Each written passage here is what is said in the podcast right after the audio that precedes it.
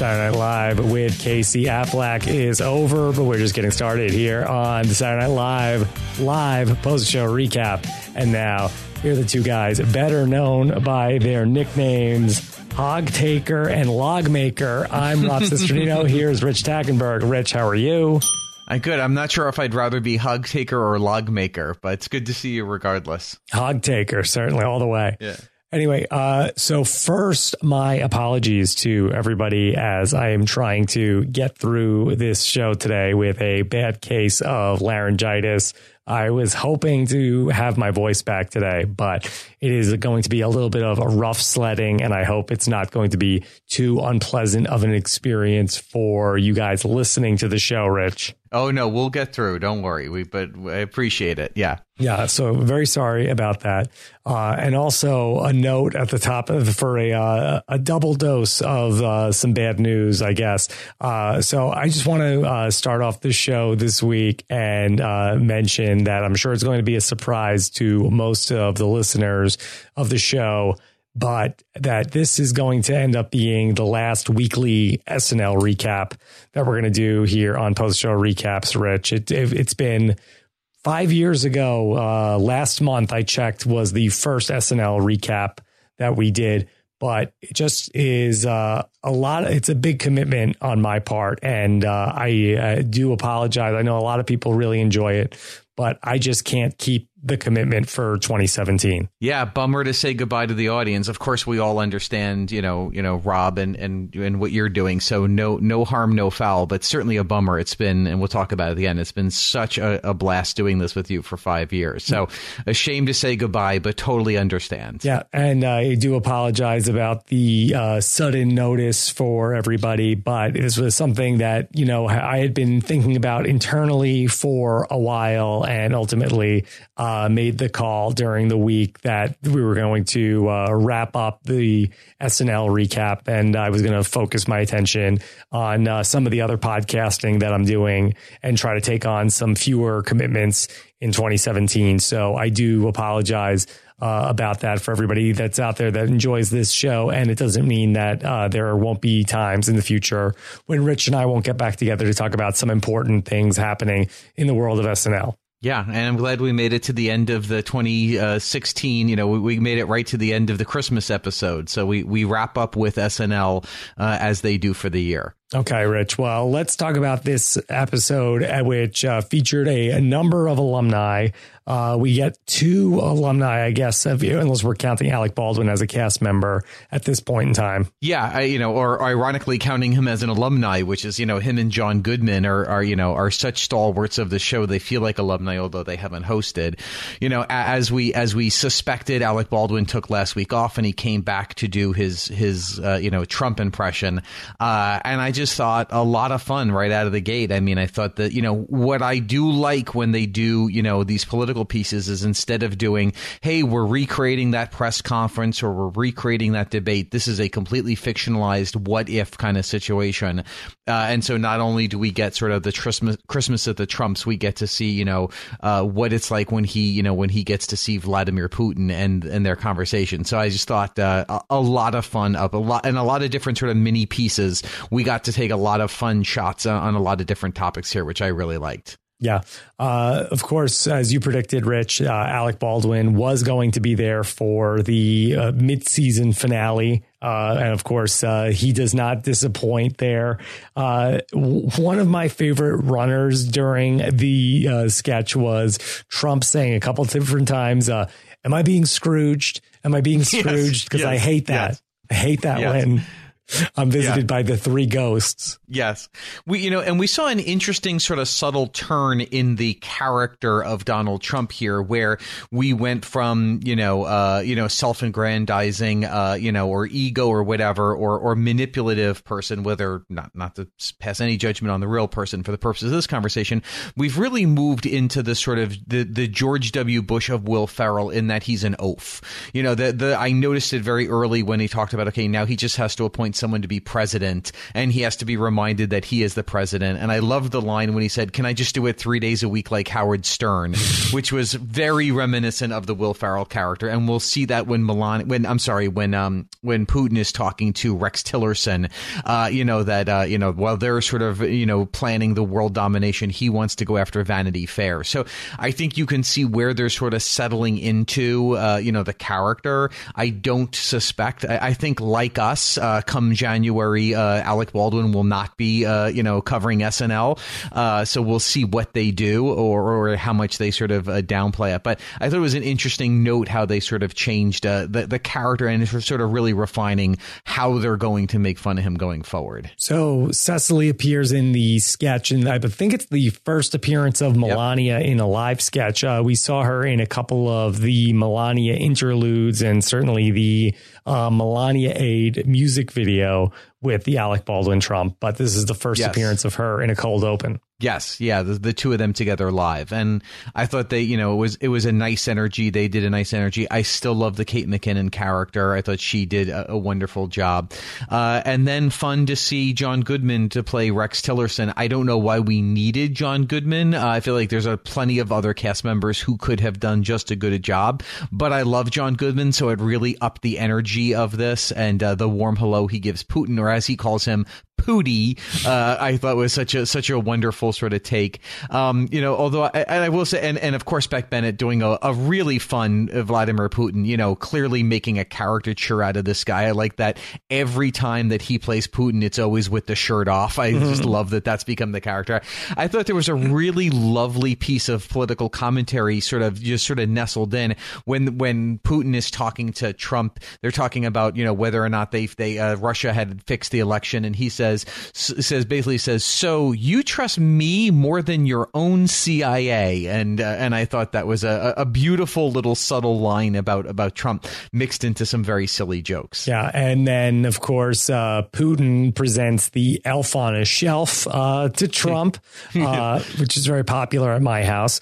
And then yeah, also, although this one needs to be needs to be near your wireless router, so maybe a little bit different than your elf on a shelf, which I thought was very cute. Yeah, and then uh, that I really did think that it was funny when uh, Tillerson and Putin uh, are going over the map and then uh, discussing uh, where the, the, oil was going to be drilled, and uh, Trump really just became a third wheel. Yes, yeah, very, very silly, almost as if he didn't understand what was going on, which I thought was very telling of the sketch. Mm-hmm. Uh, I also like, while it was not necessarily a, a defining finish to the sketch, I like that uh, they uh, that that Putin and Tillerson get to say live from New York, so we actually get the energy going into the opening credits that we need, which I which I really appreciated. It was nice, nice energy uh, for live from New York at Saturday night. Yeah, Okay, well, uh, let's get into the monologue of Casey Affleck, who we got to see uh, here with both Alec Baldwin and John Goodman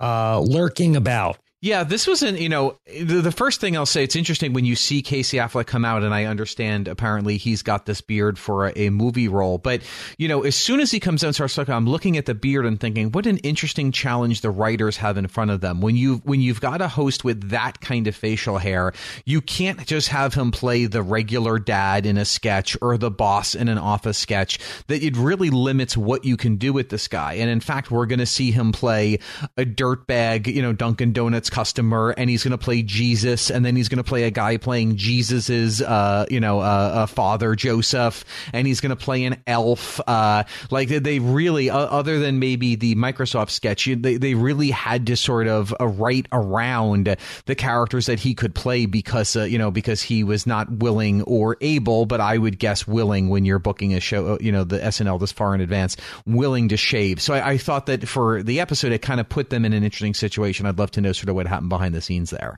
Yeah, that's interesting. Um, I did like uh, some of the start and stops uh, that came up, and I felt like that we had shades of this from the uh, Kristen Wiig a monologue that she did a couple of weeks ago where it's like she was going to start to play the guitar and then they took it away and then they brought it back uh, that he was going to start to sing so i thought that there were funny moments in this uh, even if it was not like a fully fleshed out idea Oh, it, it felt like for some reason that they had written this monologue during the cold open.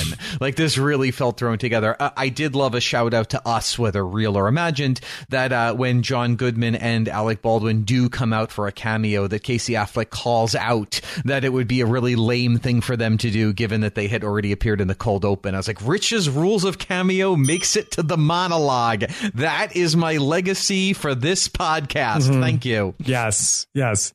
Uh, you nailed it. Yeah. It was very fun. So, so you know, sure, Black Santa. Uh, I don't know that there was really necess- anything, necess- uh, you know, any anything that really came of that.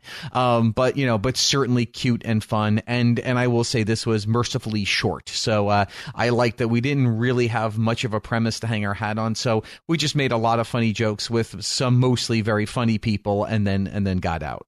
Okay. Uh, Rich, uh, then we have one of our pre taped pieces from tonight, and uh, we had the Dunkin' Donuts to go app. Yes. You know uh, you know in this you know again we'll never know but uh, you know talking about the fact that uh, you know Saturday Night Live is committed to a number of actual branded entertainment spots um, I wouldn't have thought Dunkin' Donuts because they are not a national advertiser uh, although certainly watching the New York feed it was littered with uh, Dunkin' Donuts commercials at almost every break uh, I certainly think that this probably was a, a, one of those branded entertainments because again it was interesting that they are doing a commercial about Dunkin' Donuts and yet never once made even the slightest joke about Dunkin' Donuts. It was all how great Dunkin' Donuts is, but look at this dirt bag, you know, the typical, uh, you know, uh, customer of Dunkin' Donuts. So, so interesting. But, uh, but overall, I did think this was funny. I think what we're going to see here is Casey Affleck as a, as a, as the crazy one, as, as sort of the, as the, the, you know, as the comic lead is going to be much better in a pre-tape sketch that can be edited than he is in, lo- in a live sketch. Uh, and and yet here I thought he did a, a very fun job. It was very silly, and I enjoyed it. Rich, are you a big Dunkin' Donuts fan? You know, the Dunkin' Donuts craze is post my time. I mean, you know, Dunkin' Donuts was not. They did. I don't even. I think they just had black coffee for twenty five cents the last I, the last time I lived in the Northeast. Uh, so I just know them for, believe it or not, donuts. Uh, but uh, you know, s- seem good enough. How about you? Are you a Dunkin's? You got your Dunkins on? I mean, I would pr- uh, always prefer uh, a Starbucks, but uh, you know, if I'm going to get like a, uh, a breakfast sandwich or something like that, uh, I know. But the, uh, the all the Boston people I know swear by the Dunkin' Donuts. Got it. And I didn't know it to be a specific Boston thing because I knew Dunkin' Donuts from, uh, you know, certainly from New York. They, you know, growing up in New York, and uh, and I think my family is probably more of a, a Dunkin's family than a Starbucks family. I do like at the end when he throws the coffee at the guy's windshield and yells, "Go back to Starbucks." I thought that was a nice sort of out on that. Um, do you think that this is a character Casey Affleck wanted to play, or this is just something that just worked out that he can do it? Well, I think when your first movie role is in Good Will Hunting, your roots are in I want to make fun of Boston. I want to sort of play the Boston. So I don't know that it, I, I suspect that you're right. I think that this was probably a character he wanted to do, or at least brought up as something that he could do. Uh, and again, this character sort of, you know, the beard was justified. It, it did not stick out as why does this weird, this character have this weird beard? So I think it all sort of fit together very well. Okay. Uh, Rich, we have our third alumni sighting as Fred Armisen returns to do the sketch about Microsoft introducing a new office working robot who happens to be also gay. Yeah, you know, and I, I think it's nice that we can go out on the podcast with one more Rich's Rules of Cameo that I don't know that has ever actually come up before. So this is my third Rich's Rules of Cameo, which is you don't start a scene on stage. A cameo is, is, is the the energy of the cameo is always from the walk on, not from you know lights. You know, fade from black and suddenly there's the person. So I think we would have gotten much more of a Fred Armisen boost if we just would have started started, uh, you know, with you know with it with him not on stage and then him coming out to join McKinnon. Um, but that said, uh, I thought this was a very pleasant sketch. I thought this was a very uh, I loved the idea of the sketch. I loved that we are now in such a politically correct world that the normal person can't even comment on why would you intentionally choose to make a robot gay without it turning into, you know, why would you ask that? You have a problem with gay people? Uh, so I, I thought the premise was was was very for a very silly sketch. I thought it was a very ingenious premise. Uh, I don't know that it went anywhere for me. I think once we got to the Kyle Mooney part, where it just became broader and broader, uh, and they and they didn't really give um, they didn't really give our host Casey Affleck a, a lot a lot of places to go. Um, this is the one time where he's a straight man that there's no justification for the situation uh, why he looks the way he does. I don't know that he held. He, I don't know that his reactions gave us enough of the big comedy that we needed here. Yeah, uh, I thought that this sketch was going to be where we had the robots that kept bringing out the hors d'oeuvres. Uh, that yes. we had an earlier introducing robot sketch. Was that this season? that was the end of last yeah, season. That was no, no, no. That was this season. Yeah, uh, yeah. And I thought that's what we were doing again. Uh, I was uh, happy that we were doing something different. Uh, also, Beck Bennett looked incredible as a robot. Yeah, no, the the actually I think the wardrobe and makeup on that was excellent. And and he did a very good job, but uh but overall I thought he did an excellent job there. Yeah. Uh yeah. Rich, now something like this, does this come up does Fred Armisen have this idea or they have this sketch and Fred Armisen is available and he shows up and they just let him take it? It's a good question. If I had to guess, I think I would think that this was probably a Fred Armisen idea because I don't know why else Fred. Like, there's no need. I mean, this easily could have been, you know, Mikey Day. It could have been Bobby Moynihan. It could have been, uh, you know, really, it could have been another female cast member. It could have been Aidy Bryant. So, so I don't know why it needed to be him. There was nothing about it. And then also, it there wasn't much to his performance in the sketch that really anchored it. So I really do wonder if maybe it was an idea that he had, uh, as you said. I, I, think that there, there's a very good chance that's the case. Yeah. Um, also, it does seem like a Fred Armisen piece as well. Yes, I absolutely agree with that. Yes. Yeah. Okay. So what we're to do is go a little bit out of order. Uh, we'll talk about the Jingle Barack uh, coming up next, and we'll bring James in to talk about that and Chance the Rapper uh, after we talk about the sketch of the three people who got to meet Santa Claus, or at least the two people who got to meet Santa Claus, and the one person who got to meet Santa Claus's helper, uh, Crinkle Mouse. Yeah, uh, you know, I don't think we have to tell anyone who's listening to this podcast this was our third outing. They first had done it with Ryan Gosling a year ago and then brought it back with Brie Larson uh, in May last year. So this is our third time out. Format, it's, you know, it is 100% now Mad Libs. I mean, everyone sits in the same seats. You know, it's always Aidy and Bobby. So everything about this is the same. So this one I'm mixed on because I, you know, it, the, this was, you know, what they say about, you know, bad pizza is still better, you know, know, it's still better than no pizza.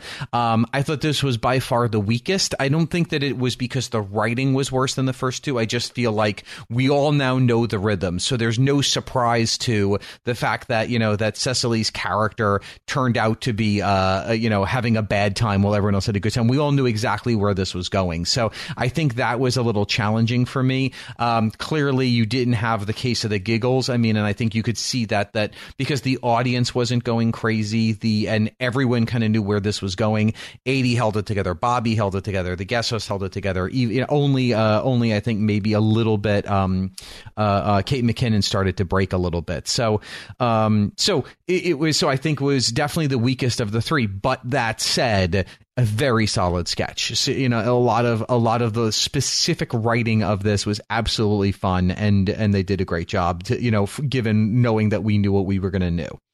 Rich, when you feel like a sketch gets in a rut like this, I mean, what do you think the answer is? Is the answer to make it bigger? Is the answer to take the characters and completely change up the scenario?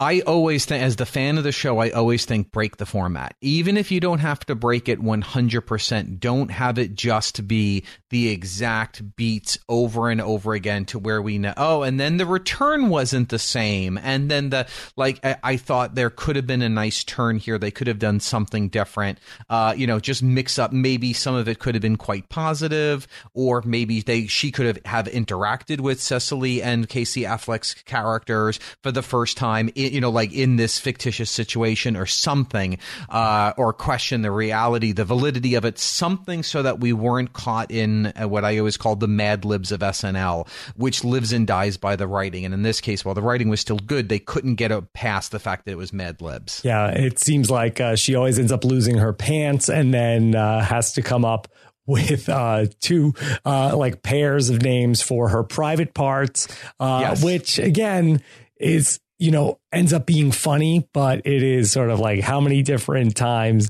uh, can we come up with uh, different names for the same body parts? Yeah, the, because the first time we didn't know it was going to be a runner, so it was just hilarious to a that they were well written and b that it kept going and going. The second time we've already experienced it, but we don't remember it as a pattern yet because we've only seen the sketch six months earlier, once before. So it's still a bit novel, even though we're like, oh, okay, I kind of see where we're going with this. And then uh, this time, you know, you know, right, at, you know, when she talks about her cooter and tutor, you know, it's still funny, but it was just like, oh, right, okay, we're doing that, okay got it. Yeah, uh, the grassy knoll and the gassy hull uh, was uh, also mentioned. Uh, Rich, uh, what did you think of uh, Mrs. Crinkle Mouse and Shart? Uh, you know, all fine enough. Uh, I don't know that there was anything all to me all that funny about the about or, or different about the Shart character or Mrs. Nothing here was uh, I thought particularly that funny. I mean, again, even the idea of sort of uh, you know her sort of knocking Cecily's boob is such you know we we basically have seen this exact you know it, it's such a slight tweak on the same formula. So uh, i was really just like eh, okay whatever. Yeah.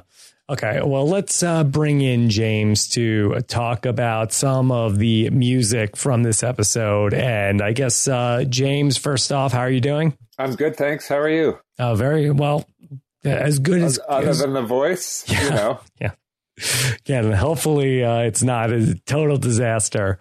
Uh, Looking but, forward to a little break. Yeah, yeah. Mm-hmm. But that being said, uh, James, uh, let's talk about the Run DMC styled uh, Christmas in Hollis parody of Jingle Barack.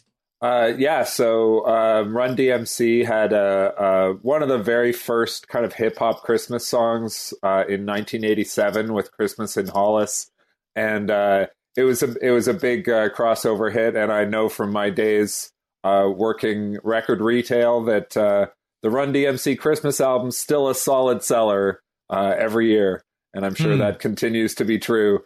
Um, and so this was uh, this is pretty much a straight up parody of the song and the video. And you know, I I don't know why I if you guys are Run DMC fans, but I thought it was really terrific with Kenan playing Run and uh, Chance the Rapper uh, subbing in as uh, as DMC, and uh, and you know just you know rewriting it for the the last Christmas with Barack, I thought was a really uh, brilliant spin, and then. Uh, I also enjoyed quite a few of the presents that were scattered throughout the video as well. And I will tag on too, James. I, you know, here's a shocker. Never seen that video before. I only have a passing knowledge of the real Run DMC. I know them mostly from collaborating with Aerosmith. So that says more about me than them. And yet I thought this was very fun, very funny. Not so I know enough about Run DMC to know sort of the archetypes and, and to know sort of that they were doing them specifically. But all the specifics I thought were very fun. And I, and I thought this was great energy. Chance the Rapper just, just dripped ripped charisma in this. I thought he was just so good. And I can't tell you whether it was an impression or whether he was just dressed like him doing his own thing, but he was excellent here. It's pretty close to an impression. I mean, Chance doesn't sound like that normally, and uh, he certainly has a unique uh, voice in his own uh, in his own music. So I thought it was pretty bang on uh, DMC impression. And then DMC himself, of course, uh, shows up at the end, uh, which was a, a, nice nod. I thought, you know, just to uh, in just in terms of uh, both celebrating them and a good uh, holiday gag. Yes, and Excellent. then uh, Leslie Jones makes an appearance as is that a Salt-N-Pepa parody, James? it is indeed. No sign of the real Salt or Pepa, but but yeah, I thought Leslie Jones did a terrific job as well. Talking about Joe Biden, everybody was clearly having a yeah. good time. Yeah, that was very fun. Uh, I did enjoy it. I watched it a second time today. Uh, very funny stuff. Okay. Um, then, James, what about the actual music of Chance the Rapper? So, what's curious about I thought about uh, Chance doing this Run DMC uh, parody was uh, it's the most very the most old school uh, you know hip hop reference you could really get with the uh, with the big the big glasses and the gold chains and and Chance is is really the opposite of that. Chance is literally rewriting the rules of hip hop. Uh, he forced the Grammys. He didn't force them to, but uh, he made a record so good that it forced the Grammys to change the rules of the Grammys uh, in order for him to qualify. Because he's never sold a record in his life. He has always hmm. given away all of the music that he's ever made, and as a result, with no sales, you don't qualify for a Grammy. And so they literally had to rewrite the rules wow. in order for Chance because his album Coloring Book is is clearly one of the best albums of the year. And uh, they were just going to look foolish by essentially ignoring it on a technicality. And so they had to rewrite the rules to to uh, to let Chance in. Um, and uh, as a result he was nominated for 7 Grammys including album of the year last week. Uh, so he's capping off a, a pretty spectacular year. Um, the first song is uh, is uh, called "Finish Line Slash Drown," and uh, one of the things that I love about Chance is that he uh, takes on some heavy subject matter sometimes, but uh, everything about him is characterized by joy. Uh, all of his music is joyous. all his performance always seems really joyous uh, the all the gospel influence that he infuses into things. Everything seems like a celebration, even at, at times when uh, you know he's addressing some dark subject matter in his uh, in his lyrics. I just he's he's one of the most fun performers I think to watch, and uh, you know it just it just oozes fun. Even the fact that he's in the for for this first song, he's kind of dressed like like Mario. like he's you know with the red overalls and the and the the three cap in different colors is also a signature. So he he's sort of weirdly a cartoon, but he's also an insanely talented guy and and uh, you know making this super interesting music and uh, certainly no doubts about uh, whether or not he was playing to a backing track, uh, given that he uh, he sort seemingly spontaneously uh, prompted his drummer into an impromptu solo uh, in the middle of the first song. So, so good job by Chance the Rapper uh, the first time around. Do you encourage that, James? Should a artist like do something to prove that they're not doing a lip sync on SNL? Uh, it seemed to me that that uh, SNL gave Chance a lot of freedom. Uh, I, I it, the first time I watched both songs, I thought they both ran longer than average for a for an SNL performance. I mean, Prince comes in, Prince gets as much time as he wants, but this is this is Chance's first time as a headliner on the show. He appeared with Kanye West earlier this year, but uh, the first song ran o- almost five minutes, and the second song ran four and a half minutes, which uh, I think is a nine minutes of SNL time is a lot to give over to uh, essentially a, a, relatively new music artist. So um, I, I, thought it was. I, I think they just gave him time to play, and and he you know wanted to play around. He also brought in uh, a fellow Chicago rapper, Noname, uh, for the first song. The young woman who came on and had a a very um, appropriately uh, gospel tinged, prayerful voice uh, verse uh, at the end of the song. So yeah, I thought uh, I thought they gave Chance a lot of freedom to kind of do what he wanted. Okay. Now that second song, did he write that during the cold open while the writers were writing the monologue? Because uh, if he did, he probably had three extra minutes after he finished writing it. are you saying that about this song? About same drugs? Yes, I, I, I did, did. he write that like on the way to the stage? Uh, it it felt like an improv musical that just uh, that they just that just was writing it on the fly. Rich, I, am surprised because I think that there are some some hidden depths to that song that you're not uh, that you're not giving it credit for. Uh, I mean, the idea of uh, not doing the same drugs anymore. It's about. I, I think the song's really about uh, old friends that have grown apart and their lifestyles have changed and uh, they you know where those those sort of friends where you know you still feel the bond that you used to have but you don't share the life the life that you used to share. Uh, and so the the difficulty and challenge of sort of connecting with those friends uh, as, as, your lives go in different directions. That's what same drugs is about but uh, and i think it's a terrific song. It's one of my favorites on his record but uh, you know genius comes in uh, many forms. Well, hopefully this song doesn't apply to us in a few years. I'm still going to call you guys once a week just to talk about the show. Right? That's We're fine. Fine by that. me. I love it. Yeah. Okay, uh, good. yeah. Well, uh, great job, James. Anything else on Chance? Uh, well, uh, you guys will get to it, but uh, another throwback move from Chance when he breaks out the hammer dance later on, and as the as the three wise men. So, yeah. I, my prediction is that we will see Chance as a host, if not a host and also musical guest, probably next year. Uh, although I think we'll see Nicki Minaj do that first. Okay. Wow. So I'm gonna I'm gonna leave on those predictions. James nice. is calling his shot. Well, James, again, uh, thank you for all your contributions uh, to the show. Uh, and really, uh, you know, you saw a hole where uh, Rich and I uh, were completely inadequately covering the music on this show. and you came in and really did help us out. And so thank you so much, James. You can follow all James right. on Twitter at exclaim editor. I appreciate you having me and it's been tons of fun. Thanks. Same okay, James. All right. Take care. Bye, James. All the best. Bye.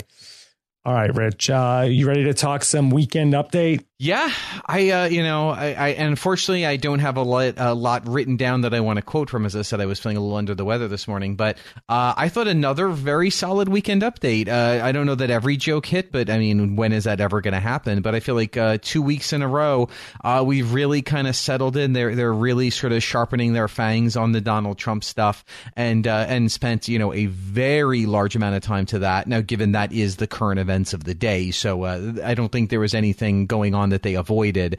Um, but uh, but a lot of fun here, and I think that the, the groove that they were in, I feel I felt like there was even a few jokes. I wish I could comment and tell you which ones that I felt that uh, Michael Che very specifically delivered very well in, in a very cutting way. So a lo- lot of fun here. Yeah, I agree. I thought that the guys were uh, starting to get into a good role. Uh, I did like the red flags joke uh, that they opened with.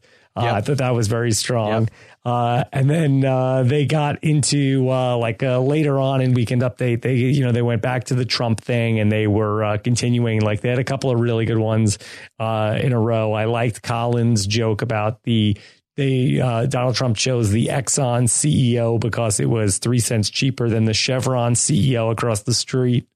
Uh, which was very good. Yes, yes. Uh, and also the uh, Russian Medal of, of Friendship uh, given to Tillerson yeah. is the second highest award that they could give you, other than the president of the United States. Uh, thought that was good. Yeah. Um, Rich, yeah. we had Armisen return to the uh, update desk. Uh, always a dicey proposition. Yeah, I mean, and this is one we, you know, we've talked about the childhood best friends uh, format before. Uh, you know, we haven't seen uh, this since season 39. So we're going back three years to the Lena Dunham episode when he came back to do that.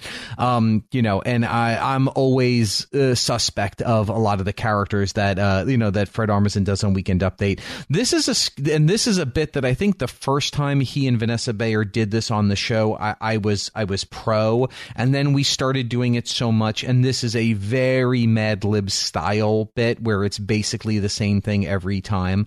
Uh, so I think I got burned on it very quickly. But I think the fact that it's been three years, we haven't seen this in three years, uh, it made it fun. Ironically, the last time they did it three years ago, they were also Putin's best friends. It was it was very specific. Um, so I thought it was just a, a, a fun bit of inspired silliness that they threw in here. Um, I liked that you know usually when they've done these pieces, they just talk about different things about the person. Where here we really just basically tracked the storyline of going to a party at Putin's house and not bringing gifts and and like and and they just kept going back to the same story. So, uh, you know, all very silly, all all sort of disposable fun. Uh, but I thought it was it was fun to see. Um, I think Vanessa Bayer is great in this, although obviously uh, um, Fred is the alumni returning. I think Vanessa really shines in this. Uh, she did very fun. Uh, and then the tag at the end. Uh, I think we've seen this before, uh, where the the you know the the anchor is sort of roped into the same. I love the person, but you know mm-hmm. th- that was not necessarily new. so, but but in general, I was surprised surprised that I actually did. I did really like it. Rich, is this bit uh, highly scripted or is it more improvisational when they do it? Is it like a Garth and Kat? Because I was wondering as they're going along, it does feel like that. You know, it's a good question because, you know, normally I would always have said that this is scripted, uh, especially because they're sort of picking up on. I think it was mostly scripted because there are times that they were picking up on each other's beats that I think had to be pre planned. But there was a point where uh, they were saying something about what Putin says. And in a, in a similar style, you had Fred saying it and Vanessa like saying it, it one like uh, syllable behind him where she, it, it almost seemed like she was copying him. So I do wonder if that is a little bit of the way that you get Fred Armisen to come back is to give him to some pockets where they can improvise. If they did, I bet that it was improvising within a fairly structured piece as opposed to Garth and Kat, which is really just the two of them making it up the whole time. Okay, Rich. We also had the return of the uh, rejected jokes segment from Colin and Michael. Do you like when they do this? I've never understood the premise of this because after every time they do it, I always feel like, oh, I understand why those jokes got cut the first time. Uh, none of them were terrible. I think one of them was was particularly funny, but for the most part, I think it was the Chipotle joke about the, you know, the you know the announcement came from the through the bathroom door or something. But in general, I I always have felt like it's been a weaker way to go out, and uh, and this for me was no exception. It was it was a little bit weaker for me. Right. It's not like that. These are the uncensored jokes that we couldn't tell you because they got cut by NBC. They're just yes. the jokes jokes that we thought weren't funny enough to tell you the first time around, but here they are now. Yeah, and and you would think that having now done this a few times, they might have learned that oh, in fact, pound for pound, these jokes don't connect with the audience the second time. So so maybe we should not do this anymore. But you know what? God bless them. Keep keep doing what you're doing. Okay. Um, anything else from Weekend Update? No, a uh, good good way to go out. Uh, solid solid work from everyone. Okay, uh, let's talk about the uh, New York Now uh, sketch, which was hosted by uh, Jen Jen Binks and Sarah Hors, which I might have been the funniest joke in the whole sketch. so we had, we, I, I don't necessarily know why we needed to do such a build up with the news desk, throwing it out to Kyle Mooney, who was on Long Island covering a nativity play. Yeah, and I would I would underscore that by saying while there was some real fun in this sketch, I don't think I ever knew what the point was because it seemed like where we were going is obviously that this this nativity scene is actually this this play is actually not nearly as funny as everybody is saying it is, and yet Kyle Mooney, the reporter, who you you think is going to be the straight man and be like, I don't get it, nothing's funny, uh, was instead uh, you know laughing along with the hilarity. So I, it, it almost felt like a this sort of odd character piece of everyone is believing this thing that the audience knows not to be true. Um, and I kept waiting for them to cut back to uh, you know the two anchors to interplay. So um, I, I thought there was some fun within it, but I kept waiting for the big payoff. I kept waiting for the okay, so we've invested in this for what, and it just sort of ended. So I uh, so was definitely a, a little uh, a little let down by by the sketch. They kept saying that like no kids couldn't do this. Kids couldn't yes. make a joke that was as good as this. And I thought at some point we were going to see young people come in and do something much funnier or much better than what they were doing. Uh, but it was just like something they just kept going back to. Especially when Mikey Day shows up in the sketch as the son of one of the people, and yet there's not, it's not a situation where he was in it and he got cut. So, you know, instead they sort of went with, oh, she has no time to deal with his issues about drugs and sex because she's got to do this, this, this play. Um, but yes, I, I, I felt like I kept waiting for there to be a bigger payoff that never came. I wonder if this was based on something that they saw and then it just didn't come through in the translation. Like there might have been like some news thing that was covered, which was probably hilarious to the writers, but it just did not come through in the writing of the sketch. Yes, and, and, I will say the idea of people putting on a performance that they think is hilarious that is not hilarious to everyone else is something that I deeply understand, and uh, it is.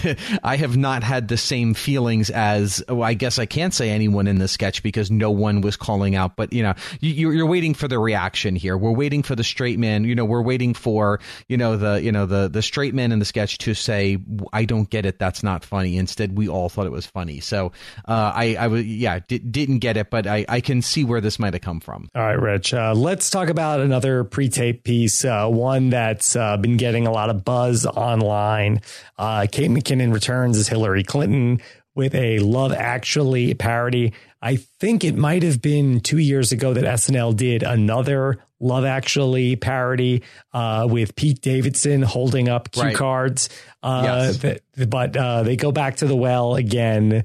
This time, Hillary Clinton is trying to recruit one of the electors to vote for her uh, in Monday's uh, electoral college decision. Yes, and I can't remember if the Pete Davidson was live or if it was cut for time, but it was, but it was done live. It was not a pre-tape, and I mm-hmm. think uh, so many good things to say about the sketch. But first, I'm so glad they did this as a pre-tape because you know the the mechanics of having the cue cards would have I think we would have lost so much of the rhythm had we done this as a live sketch. Um, uh, but I thought this was great, and, and, and not only was she great, Cecily Strong was so great playing uh, Keira the Keira Knightley role, and just you know she did so much with just a look and a giggle and a laugh that really really sold it. That without that, this is this is cute, but it's not great. So I want to make sure she gets called out. But I thought such a funny because you're it's not simply we're just going to map. Hey, let's take Love Actually and do something something silly. It took a very real, you can imagine what Hillary might want to do if she could bump into an elector. Um, so I loved, I, I thought it was such a deep well to go to, and they were able to play it in so many different ways with some direct calls out to the Love Actually bit that, to be honest, probably none of us really remember until we went back and watched it a second time.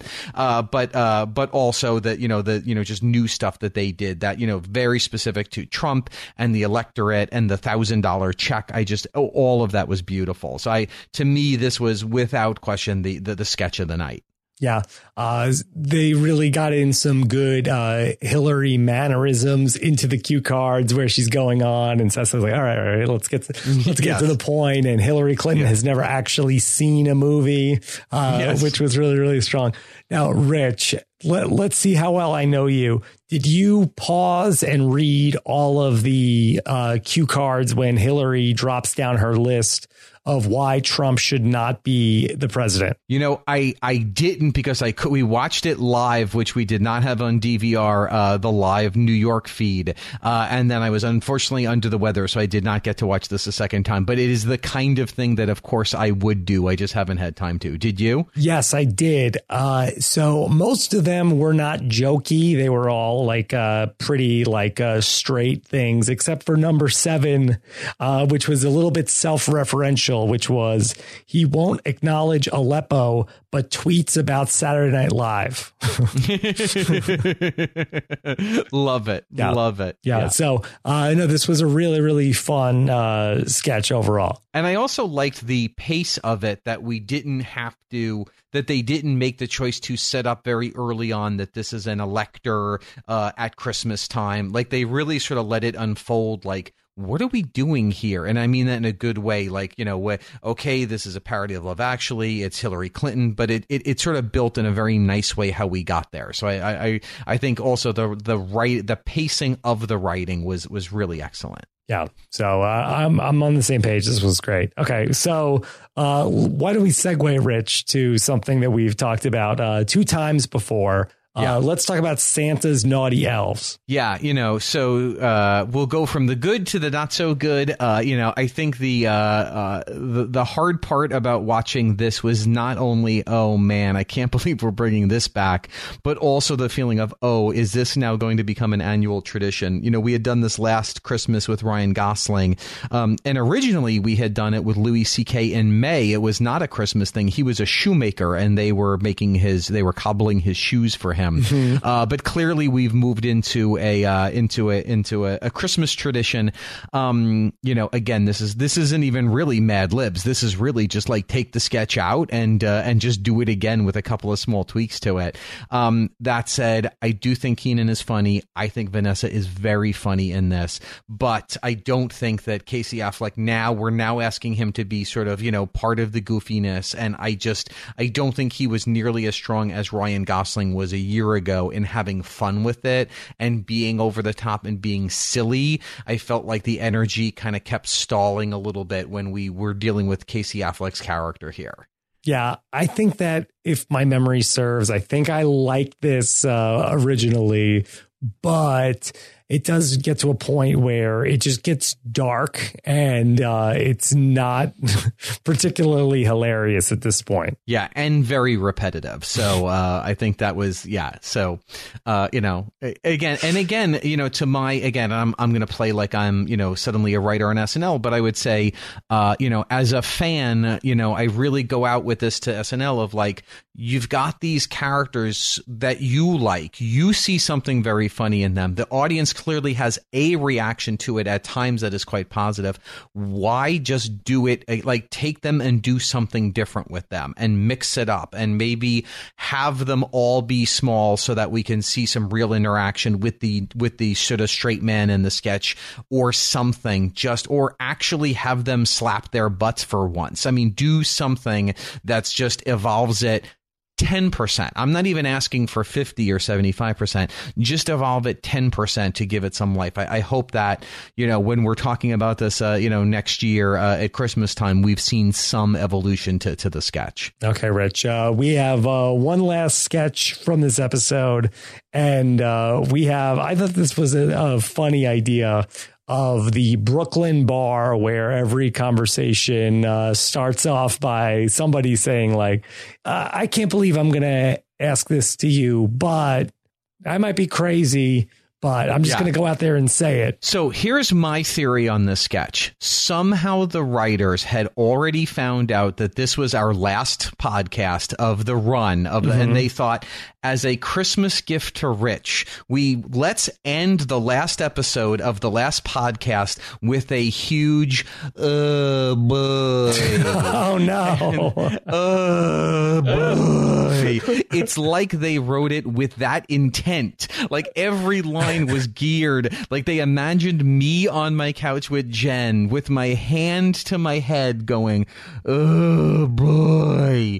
This was this Even was, for 1255 Rich. You thought this was a oh boy. This was rough. This was very, very rough. I this to me was so rough that when Kate McKinnon came out as the paramedic, I imagined what it must have been like for her during that sketch as they're eating it on stage and the audience is just stone face cold and and they're getting nothing and her thinking I got to go out there. Really, I still have to go out there. Can't they just call it early? Why do why do I have to jump out there? And then of course she does, you know, full force. But uh, I thought this this was rough, very very rough.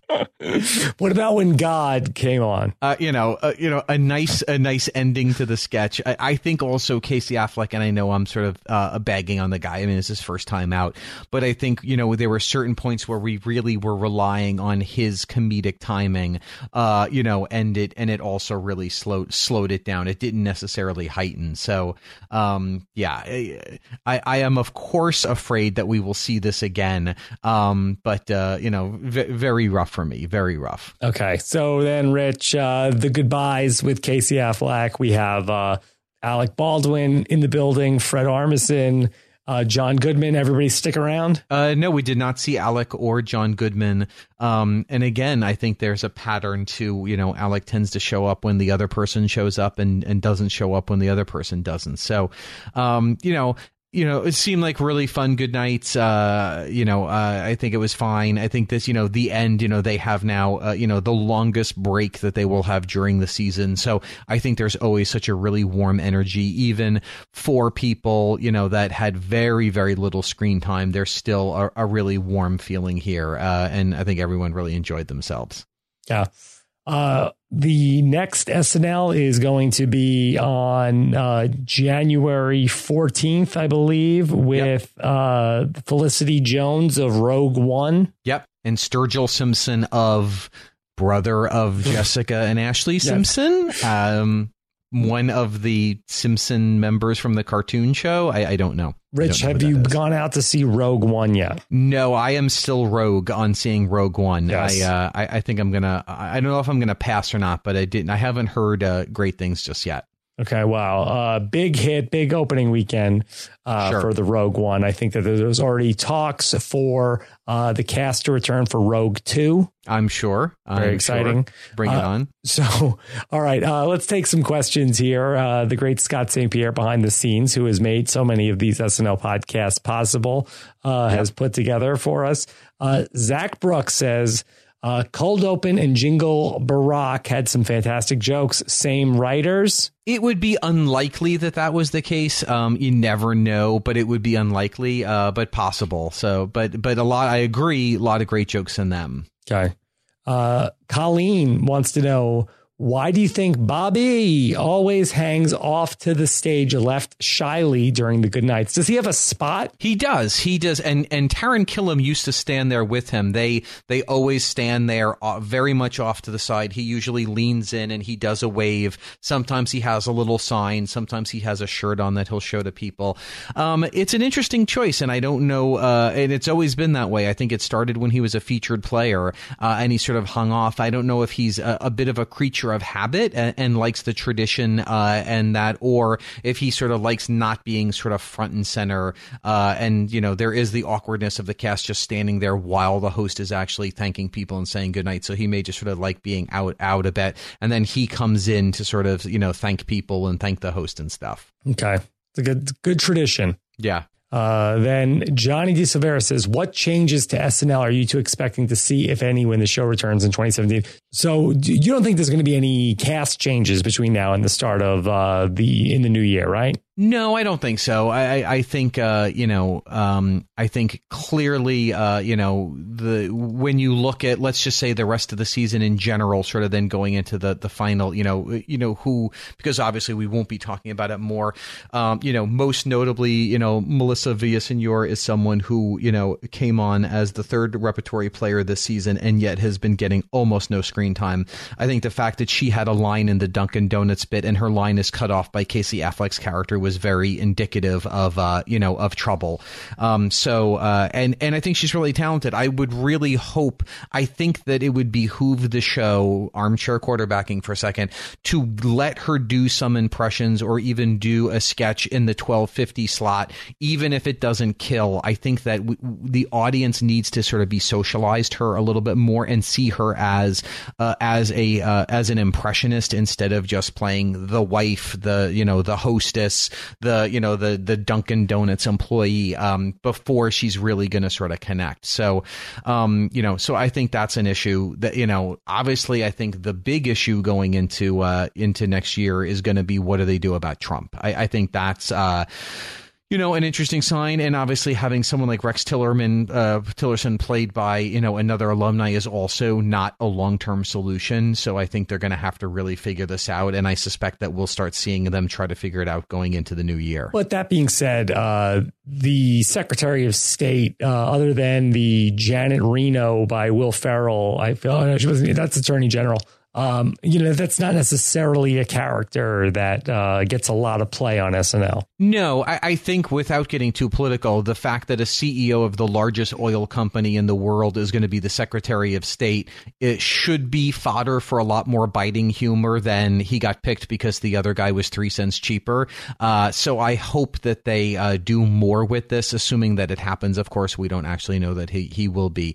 Um, I, I guess I was just saying more. It's it's a little bit indicative mm-hmm. you know do we have a cast problem? You know do we have a larger cast problem that we need to solve? And and I think you know when you look at people like Sasheer Zamata who we all like you know a lot here you know getting you know less screen time than Alex Moffat or Mikey Day you know you, you really wonder what's going on. Uh, Pete Davidson again not in this episode. Again uh, you know clearly uh, out on some form of sabbatical or or doing another project. Um, but you know but I think on the male side I think there's there there's some holes that they're going to have to continue to fill.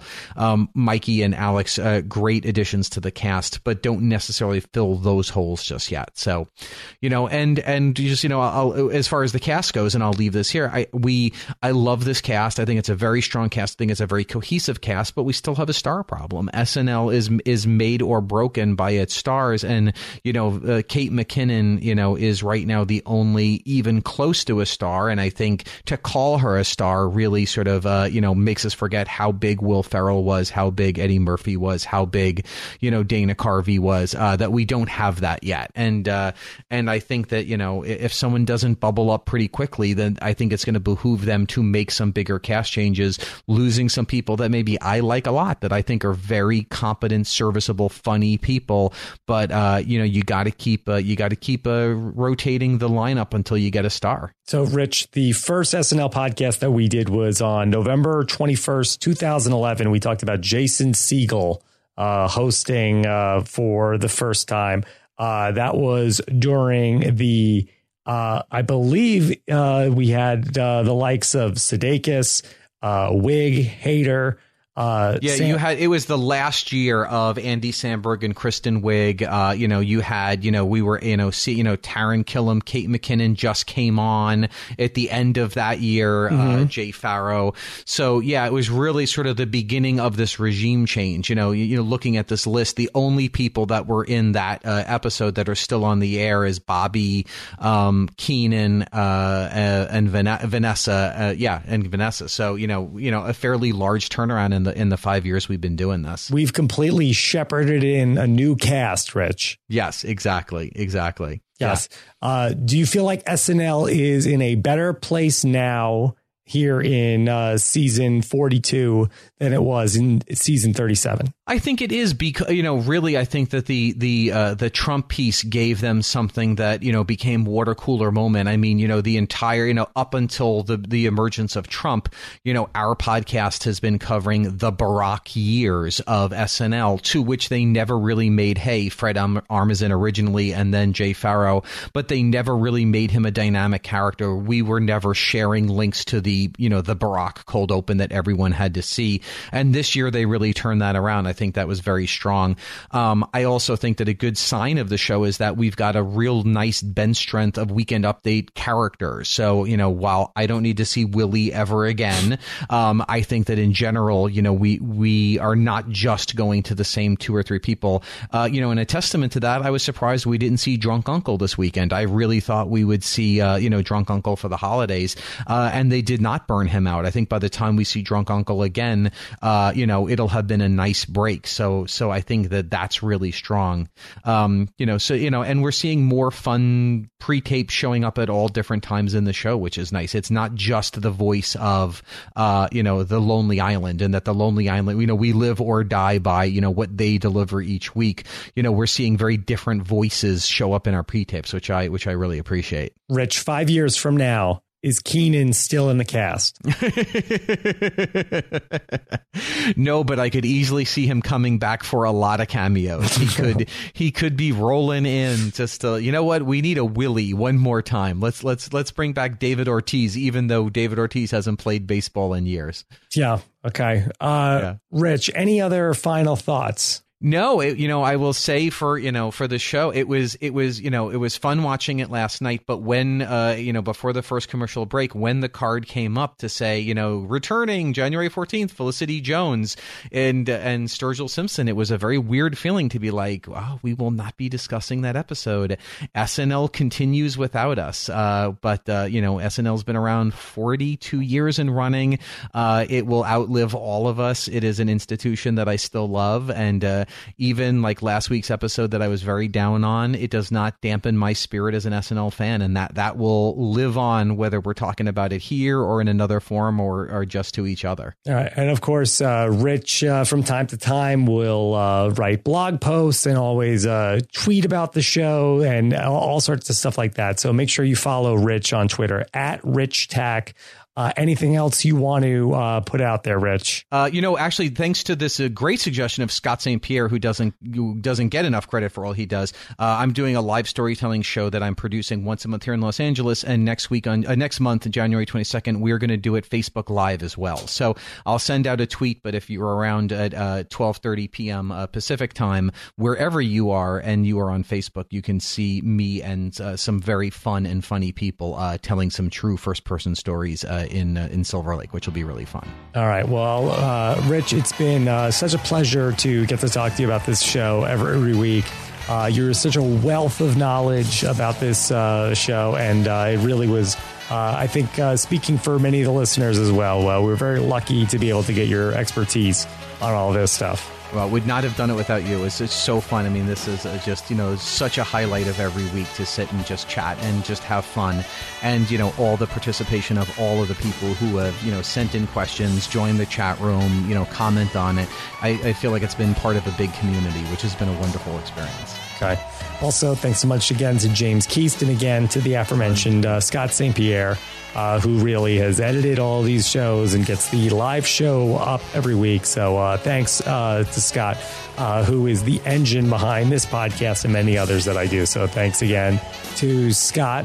And uh, I think that's about it. Rich, anything else? That's it. No, right. I think uh, that's it. It's Uh, all good. We're uh, all all good. All right. Until until uh, we have some more SNL to talk about. Take care, everybody. Have a good night. Bye. Bye bye.